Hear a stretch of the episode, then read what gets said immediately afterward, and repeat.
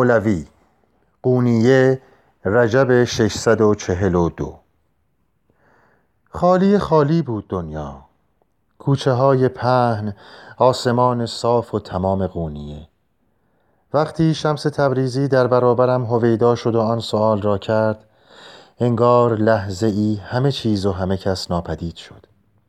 فقط من و او ماندیم در این شهر. پرسنده و پاسخ دهنده. بگو به من بستامی والاتر است یا حضرت رسول؟ راحت است این سؤال را با دستت پس بزنی یا از سر باز کنی. راحت است عصبانی بشوی و سؤال کننده را به سکوت واداری. دشوار آن است که بکوشی بفهمی چه چیزی پرسیده شده و البته پیدا کردن پاسخ. زندگی انسان سیر و سفری دائمی است. از گهواره به گور سیر می کنیم و در حال سفریم. پیش رویمان هفت مرحله جداگانه یا هفت پله است. دانایان به هر منزل نامی نهادند. اگر نفسمان از این مراحل تک به تک گذر نکند و بر این گمان باطل بماند که موجودی متفاوت است نمی‌تواند سفر را به پایان رساند و به حق بپیوندد. انسان در دروغ و خسران و زن است.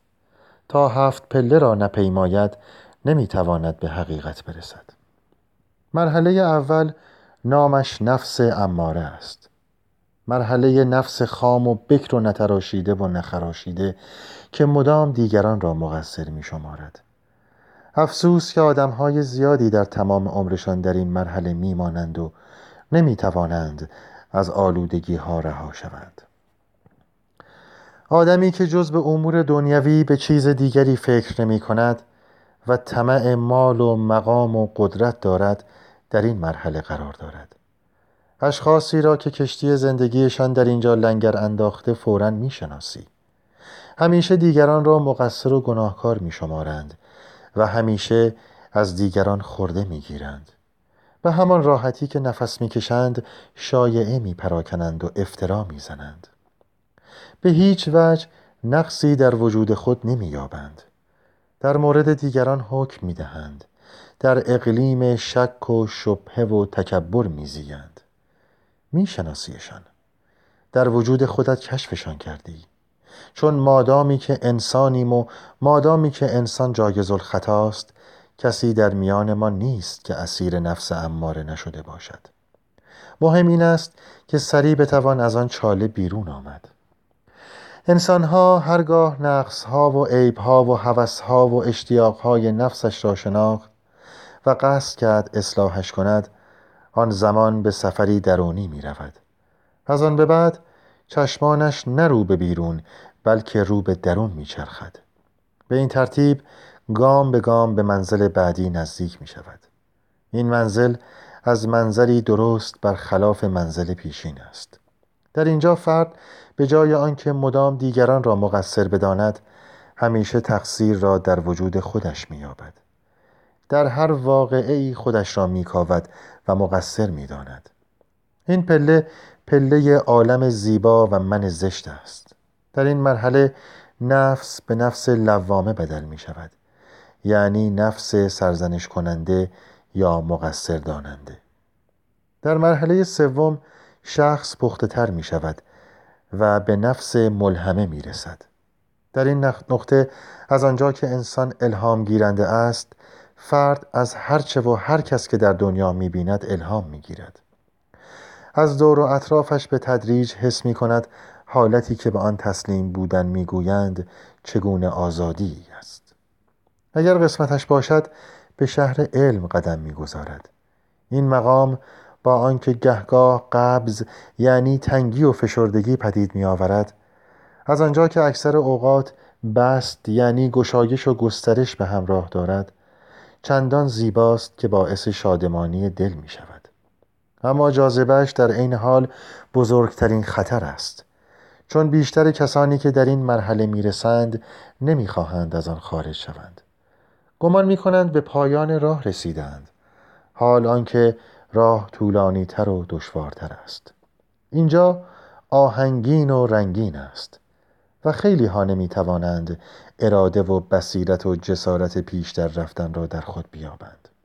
به همین سبب است که سومین منزل با آنکه مانند باغ بهشت لطیف است برای آنها که هدفی والاتر دارند نوعی دام محسوب می شود شخصی که موفق شود از این مرحله فراتر برود شهر علم را پس پشت می‌گذارد و به مقام نفس مطمئنه می رسد دیگر نفس مثل سابق نیست به کل تغییر کرده است. از این رو به آن نفس راضیه و خشنود هم می‌گویند. شخص دیگر مالک شعوری بس والاتر است. چشمش سیر و دلش باز شده. دیگر درد نقدینه و شهرت و مال و مقام ندارد. با دیگران به خوبی رفتار می کند و فقط هنگام نماز روی سجاده نیست که آرامش دارد. همیشه همینطور است. در نمازی دائمی است.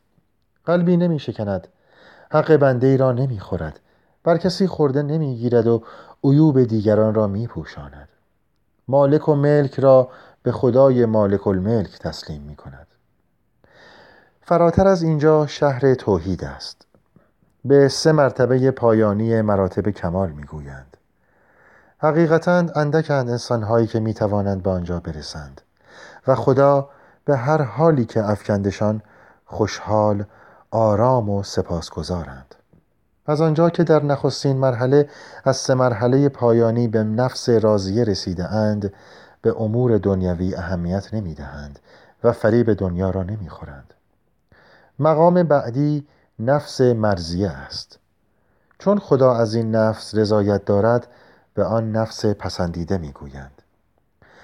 شخصی که به اینجا می رسد چراغ راه دیگران می شود نورش را به راه هر که بخواهد می تاباند مانند قطبی حقیقی و چراغی خاموش ناشدنی روشنی می بخشد گاه حتی می تواند شفا بدهد.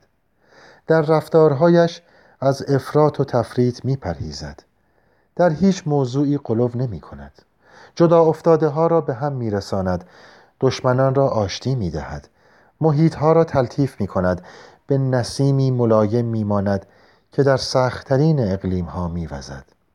فرد در هفتمین و آخرین مقام به نفس کامله می رسد. در اینجا زن نفسی متفاوت به کل از میان می رود.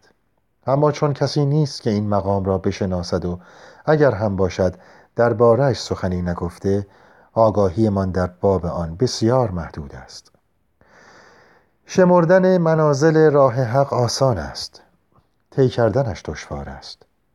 در این راه نه تنها موانع زیاد وجود دارد پیش رفتن در خطی مستقیم غیر ممکن است.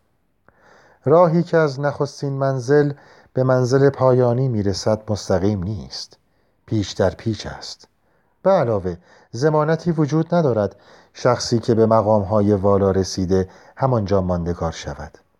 حتی کسانی هستند که گمان می کردند خام بودند و پخته شدند اما از آن بالا به پایین سقوط کردند. و از که چنین باشد شمار انسانهایی که بتوانند به منزل نهایی برسند بسیار اندک خواهد بود. به همین دلیل هنگامی که شمس سؤالش را در باب حضرت محمد و با یزید یسامی می‌پرسید نمی‌خواست صرفا مقایسه کتابی انجام بدهم. در عین حال داشت در مورد من شخص من سؤالی مطرح می کرد حاضری برای فنا شدن در حق نفست را به تمامی فنا کنی؟ داشت مرا به تفکر دعوت می کرد سؤالی دیگر زیر نخستین سؤالش پنهان بود. می‌پرسید تو ای واعظ بزرگ تو در کدام مقام از مقامات هفتگانه ای؟ از جایگاهت راضی هستی؟ بگو ظرف تو چه اندازه است؟ دلت تا به آن دارد تا پایان راه برود؟